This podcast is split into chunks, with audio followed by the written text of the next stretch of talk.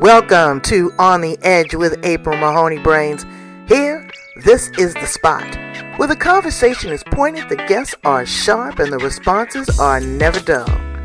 Welcome home, Brains.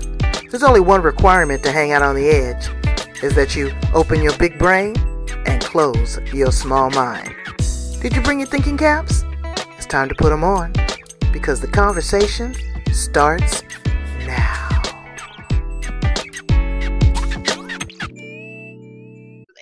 Mahoney Brains, this is the place where the conversation is pointed, the guests are sharp, and the responses are never dull. Today, we are going to Texas by way of Vermont with Gail Grycel. I'm so glad to have her here. You know, to pin her down, number one, she's a writer, she's a poet, she's a musician, and she's a no man traveler. I mean, she just gets out there and just goes. And I love that. I admire that. I'm a traveler myself. Um, but she just roughs it. and so we're going to talk about that. And we're also going to have an amazing poetry reading by her. So let's welcome her to the show. How are you today, Gail? I'm doing fantastic, April. Thanks for having me here. Oh, well, thanks for being halved. I'm so glad that you're here that I could pin you down. Uh, how did you get from Vermont to Texas? Did you drive? Did you fly? How'd you get there? I drive. I have a old 2004 Toyota Tundra pickup truck with a cap on it. I camp out of the back of it, and I just go where I want to go and find, you know, where I need to stay, where I go when I go there. So it's that's how I drove. And um, here I am in Austin, Texas, probably through the winter at this point in time. So a little more sedentary than usual. Well, it takes courage, you know, because you could run across weather or you could run into some, uh, you know, some places where there's not a lot of lodging. You know, why did you decide just to, number one, how did you get the courage to just pick up and just decide to go wherever you wanted to? Well, life was getting too much of a rut, I think, you know, back in 2014 when I first started traveling. And I just needed a big adventure. So, my first time on the road for a whole year, I got on a Greyhound bus and just traveled. I did some couch surfing. I rendezvoused with some friends. I camped. I went some, did some hiking, and I just found my way around the country for a whole year. So I went back on the road again in 2016 and again in 2018, again a year each time. And I drove those two times so I could get to places I really wanted to go, some national parks. I found some free camping. And I just thought, you know, if I don't do it now, I'll probably regret it. I was 57 when I started that traveling bug. So looking back over my shoulder, I didn't want to get to the end of my life and say, why didn't I? Now back a little bit. What was your formal career? My formal career, I, I have two actually. I started as a classically trained oboist with a music performance degree. Mm. And then in my mid 20s, felt like, mm, I don't know about that life choice. And uh, so I picked up a second career as a custom cabinet maker and furniture designer. Wow. And that's been 37 years of that. And I just retired during the COVID um, you know hunkering down time and i also started teaching classes to women in woodworking which is probably the best thing i've ever done yeah, you know, I, I, was telling you uh, in the green room uh, about my husband having uh, infatuation with the woman on the home show, the sure. flip it. He would watch her, and I said, "What?" He said, "Baby, I just think it's so sexy when she puts on that tool belt." you bet. I have my own power saw. I have my own tool belt, and it's great uh, to learn how to use and then look at the beauty that you've created. But I mean, you do some really ingrained detail work when it comes to cabinet making and stuff. That's very, very personal. That's your signature line, I'm sure. And very details. And I think that this the cover, um, the carryover of the, the detail work from music and the practice of a skill and the attention to detail to the cabinetry and then now into my writing as well. You know, the, the musicality of poetry and the words and how they go together as a puzzle, as they go together as a whole design element. I carry all of that through every creative thing that I, I do and, and focus Absolutely. on as I go forth. So tell me a little bit about the writing. How did you uh, make that a craft? Something that you really poured your heart into? I started actually, um, well, I have to go back a little bit because it's a personal challenge of mine in terms of using words and speaking. My father, back when I was a kid, would always say, sit down and shut up. You have nothing worthwhile to say. And so it took me a lot of creative time to get to a place where I thought, I'm going to go after writing now and go after what I want to say through words. So in 2013, I took a five week creative writing class just to just to put my toe in the water, just to see what it would be like. And just really loved it. And I felt like I really had something I really wanted to express through words. And so as I traveled um, that first year around the country by Greyhound bus, I did a travel blog. I wrote a travel blog and used that as my my template and as my uh, exploratory uh, notebook. And, and I just loved having that creative outlet as I travel. People could come in and read, and and my friends just gave me lots of validation. Oh, this is really great. You should do more. You should make this into a book. You should write more poetry. You should Absolutely. keep going. And so I just started on the road, you know, my solitude, studying more about the writing craft and also experimenting with how I wanted to have that come out as expression for me. And then also with the musical background, I mean, now you can write song lyrics and sure. Next thing you know, you're going to be on the uh, CMAs. you never know. That might be next. Here in Austin's a music town, so if I play my cards right. so have you got? Do you have your book there? I do. Let's see it. Um, well, my book, my travel memoir, isn't out quite yet. So that's in process. I'm working on designing the cover right now and also getting the last editing done. So I do have a book of poetry that I put together. Yeah, um, my travel memoir, Poems on the Road. Oh. And so this is a compilation of my published poetry over the last eight, nine years that I've put together um, with some photographs that I've taken as well. So it's a little compilation. Well, share with us. All right. So um, here's one of the poems that I, I actually wrote in response to my journey in life, which is to really excavate and unfold what's in there. Coming back to my father's voice again, you know, there was there was a repression about you have nothing to say, and I wanted, you know, I as I uncovered more of that as an adult, I found that we have what we need within us already, and it's just about finding those things. So this was inspired by actually a poem by Stanley Kunitz called "The Layers," which says, Although I lack the art to decipher it, the next chapter in my book of transformations is already written. It's called The Challenge. She slathers hues onto canvas, cadmium red or cerulean blue, alterations of word pigment through a soft bristled brush, each supple utterance, another stroke, stippled, dragged, splattered across stories of courage emerging, of becoming more. She says we cannot realize which affairs from our past might come alive on the page, each unfurled detail revealed, clarity ripening from risk, or fear erasing our reach. If we sustain brush to paper, tempered tones only time unfolds the way to see, the patina latent in the landscape, is the gateway to our capability. That definitely gave a voice to what you were saying. It yeah, it's really a theme. I know, yeah, I'm no longer, you know, suppressing what I'm feeling.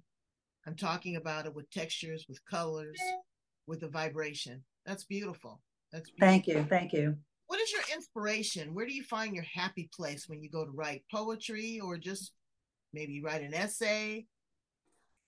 I think my happy place is yes, poetry for sure, because I again there's that musicality, and I love the the meanings and the shades of meanings of words. I love to to stretch them. I love to play with them and see how they can actually dance across the page. I, I, do a lot of dancing, so I feel like there needs to be rhythm. There needs to be some kind of punch in there and some movements. So that's um, so I love sitting down and really, really revising and working poetry. Were you an only child or were there other siblings? I had a brother. I have a brother. Yeah. And so did your father give him a voice?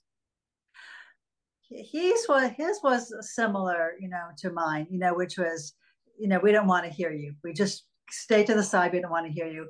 My brother took a very different trajectory, not as creative, very much, you know, more mainstream in how he works and, you know, has a family life. I never got married you know i didn't have children so he kind of went that direction i went the rebel, the out, the outcast yeah, direction. Yeah, the outlander. I love it. I love it. But it's good that you were able to um, open up because that's a very full container, and it can explode. It can implode. It can lead to depression. It could lead to you know alcoholism. But you use a creative outlet using your hands, using your talents, and using your words.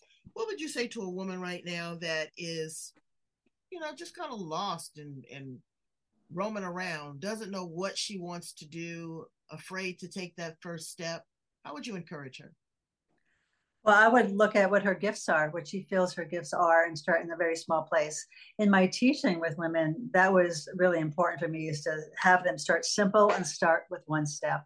It doesn't have to be overwhelming, doesn't have to be fancy, doesn't have to be too much, but what can one do to understand what they feel good doing? Almost like what you were saying, where's your happy place? You know, what where do you start from that seed and then you can grow from there. Take the first step.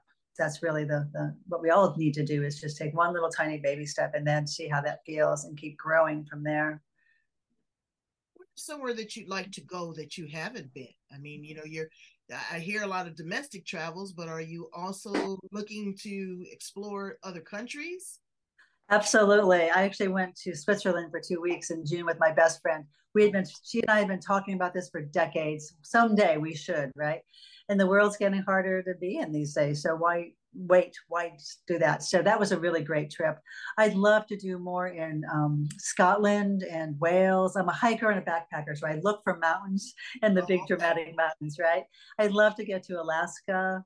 I know it's more of Canada yeah. and um, you know those places that have some pretty dramatic landscapes patagonia i'm a mountain person so i tend to look for those those particular countries uh, you know do you have a dog no dog it seems like you know I, I don't know why i just assume that when people travel like that they always have a dog to keep them safe you know so they they can hear and also somebody to walk with and hike with but you didn't find a dog but what you did find was love i found some love Tell me about that experience. You know, you're a woman of a particular age.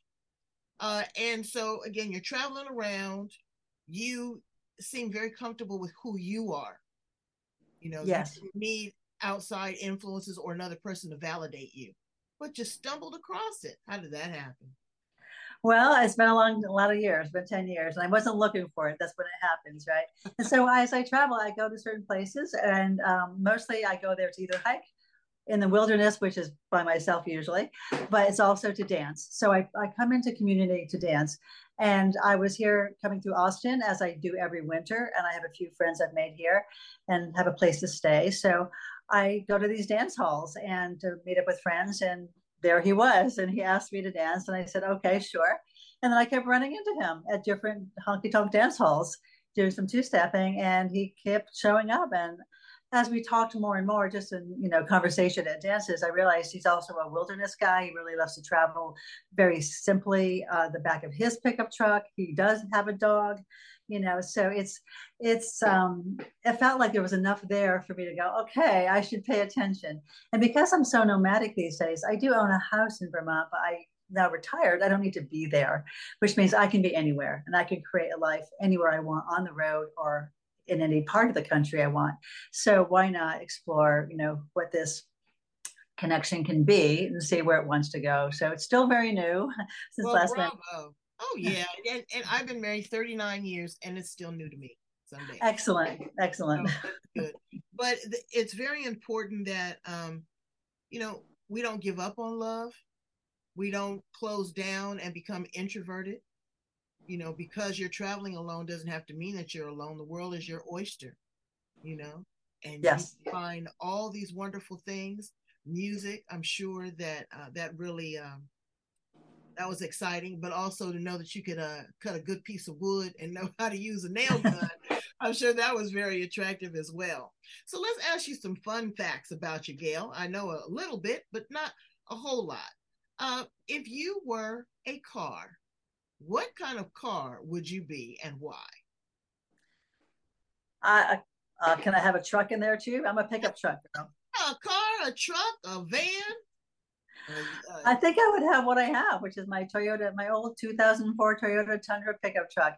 You know, it's not so new that I have to be careful with it too much. It's off road, about four wheel drive and clearance. I can get to where I want to go because that's who I am, right? I, I want to go where I want to go and get there and not feel like, oh, I can't, you know, I don't have enough oomph or power and that kind of thing. So I, I, yeah, pickup truck. So tell me some of the musical genre that you like to play. Do you still play the oboe? I have recently given it up. When I started traveling, I had to put that down. I play many things. So I do travel with music. I have a ukulele that I'm learning how to play. Wow. I have a Native American flute, which I'm a wind player. And I have, uh, I play piano. So I have some keyboard stuff with me in case I find a piano I want to sit down and play. So I, I do take that with me. And I, because I play many things, I, I am not afraid to learn new things. Uh, my career as an oboist was great and it was a long time and i felt like it was ready to be put down it's not a traveling instrument i would need to really in order to play with the people i want to play with be rooted in one place for a while and i didn't want to do that anymore so it was it was time to Did let that go like with a, a symphony or a, a I, I, did chamber music and solo work um, mostly. Not that I'm not a symphonic player, and that's where I kind of had that initial how do I want to put my life together with my music is that I like symphony players, but um, symphony playing, but I also like to be a soloist. I have my own creative ideas. I don't want to be playing for somebody else's creativity. So I, but small groups, small groups. Yeah. Who's one of your favorite poets? David Whyte. Mm. Still living.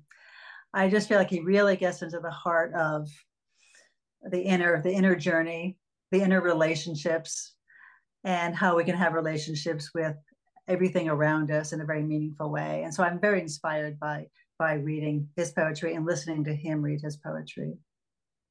That's amazing. If you were an appliance in the kitchen what appliance would you be? Blender. A blender? Blender. I get a lot of blenders. I get a lot of blenders. Yeah a lot of people like to mix it up that's what it is. I, I'm just so you know diverse in what I do. People once asked me, you know, as a woodworker, do you make musical instruments, wooden instruments? And I said, no, I keep it very separate. I have that, I have this color, I have this one I'm doing over here. That's a very separate thing. But then they all come together to make the tapestry, right? To make the blended smoothie or whatever we're making Absolutely. to put ourselves together. I tell people all the time, I want to be the refrigerator. I just want to chill. Ah, uh, that's good too. so when you got into how did you get into woodworking? What sparked that interest? Well yeah i was doing my music thing and i was in my mid 20s and i realized it wasn't really the career path that i wanted to take as my primary path. And i'm sitting in therapy saying i don't know what to do. I have no idea what to do now and by chance at the same time we were talking about different um, directions and options. I picked up by oh chance or by destiny, I don't know, a woman's uh, carpentry book, and I bought it and I thought, women doing carpentry, this is, uh, wait a minute. I grew up in a very, what I call a gender specific family. My right. brother did the tools. I got the sewing classes and the cooking classes and whatever. And I read the book and thought, wow, I mean, what must this feel like to actually make something with your hands, to even build a house, to, to whatever. And so a couple of years later, I moved to a new town in, um, central Massachusetts. And there was in the little local paper an ad for a cabinet shop looking for some non skilled part time help. And I applied for the job. And they hired me, and I spent 10 years in apprenticeship with them before going off into my own business. And it was just the most amazing journey. It was almost that like that book was the precursor of what was to come for me in terms of my own empowerment, my own creative journey, my own capabilities. Right you tapped into something. I don't know how much of this you want to share, but uh, I'm going to ask anyway. Finding your identity and working through any challenges you have, you know, in therapy. So many people are struggling with their mental health. Mental health is not something that you can see outwardly. You know, I mean, I look at you and I'm like, wow, look at this dynamo. You know, this she's got it all together. But then inside, you've got something brewing. What would you say to that woman that's struggling with her mental health and encourage her to, you know, to do some deep dive and try to get well. Yeah, don't be afraid of of um, the stipulation of of seeing seeing someone a counselor of some kind, and finding one that you can really work with, and knowing. For me, I think the important piece of that initial um, dive was to realize that I'm going to be okay. I'm being supported. I'm being held by this person, which means I can go into the darker places. I can admit what I need to admit to myself. I can ask for help, and I can also realize that I can be the instrument of change for myself. I have to choose it. I had to choose my change. And uh, it is possible. It took a while, but it's possible. And with the right support, you can actually work through these things and get to the other side and keep going, keep growing. Yeah, because so many people are suppressing it, suppressing it. And a lot of times they don't really understand what's going on, or there's a new realization. Once they come out of the fog, they're introduced to a new person. Yeah. They're introduced to new opportunities, a new insight, but also to new challenges.